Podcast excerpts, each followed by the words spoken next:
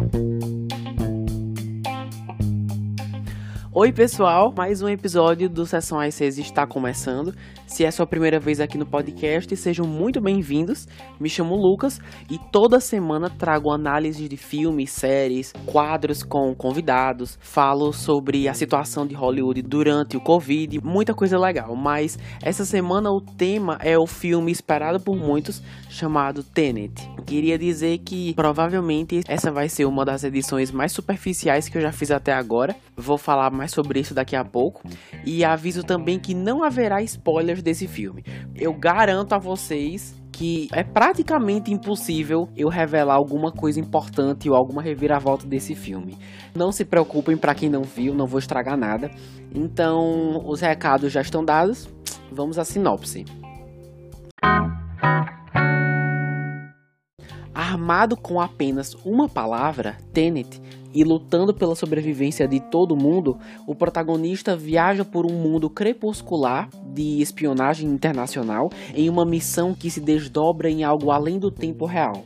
Não em viagem no tempo, mas inversão dirigido, produzido e escrito pelo aclamado Christopher Nolan, que possui uma bagagem super conhecida de filmes, responsável por A Origem, a trilogia do Batman, Interestelar também, entre muitos outros. Bom, como eu disse, infelizmente não vou ter como aprofundar muito na conversa porque eu não entendi metade do filme, tanto que eu tive que assistir um vídeo depois para entender as reviravoltas. Eu queria, é, antes de começar a gravar aqui, ter reassistido, mas acabou não dando tempo, enfim. Mas ao menos deu para tirar algumas impressões. A primeira delas é que, pelos trailers, muita gente falou que ia ser que nem a origem. Aí começaram a fazer altas comparações, mas dá para notar sim algumas diferenças. A primeira é que a origem, sabe aquele filme do, do DiCaprio que tem um sonho dentro de um sonho dentro de um sonho e tem um peão, enfim. Se você assistir, você sabe qual é.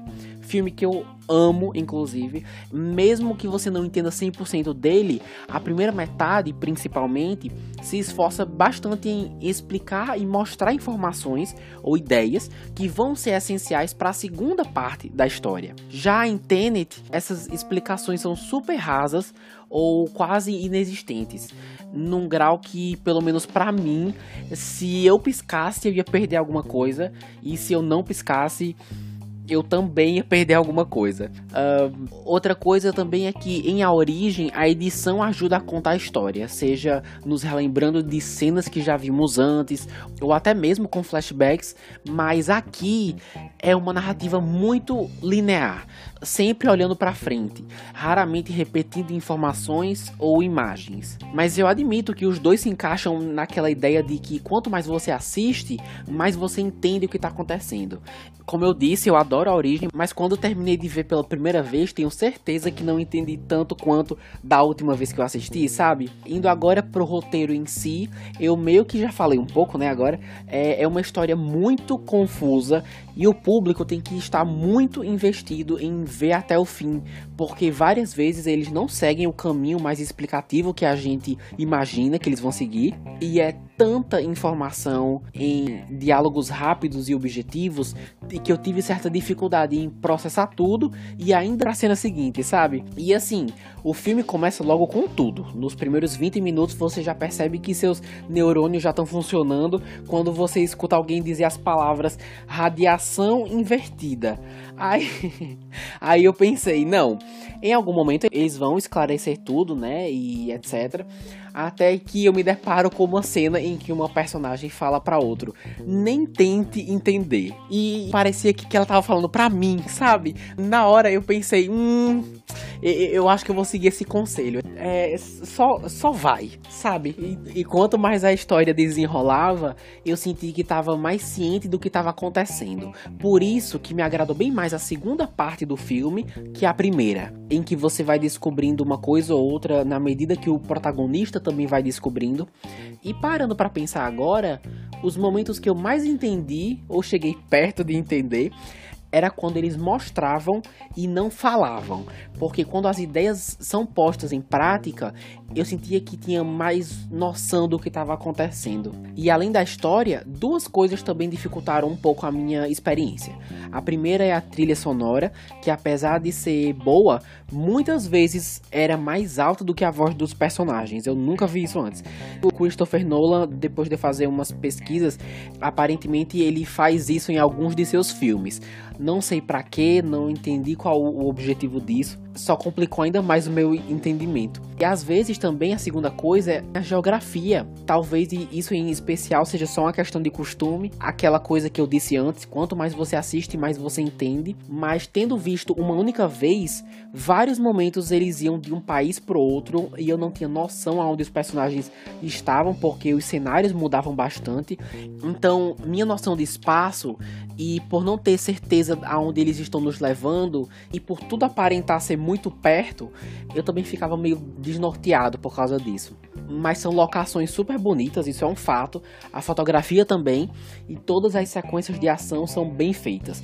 Tem umas que, pelo tema da história ser inversão, ou seja, fazer as coisas ao contrário, isso tá no trailer, você fica se perguntando como certas cenas de luta foram gravadas. Se eles fizeram na ordem normal, aí na edição inverteram, ou se os atores realmente tiveram que fazer tudo isso ao contrário. Eu fiquei me perguntando enquanto assistia.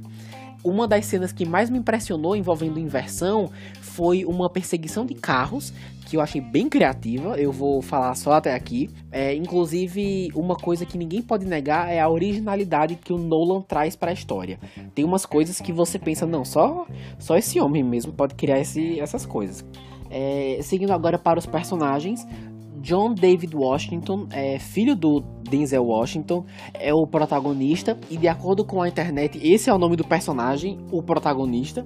Se não me engano, o último filme dele foi Infiltrado na Clã, ou um dos últimos, e ele é um bom ator. A minha dificuldade maior para falar aqui dos personagens é que o roteiro foca mais na missão deles em um certo objetivo que eles têm do que desenvolvê-los como indivíduos. E realmente, se você terminar o filme e parar para pensar, eu não sei nada da vida de ninguém. Eu não conheço essas pessoas, sabe?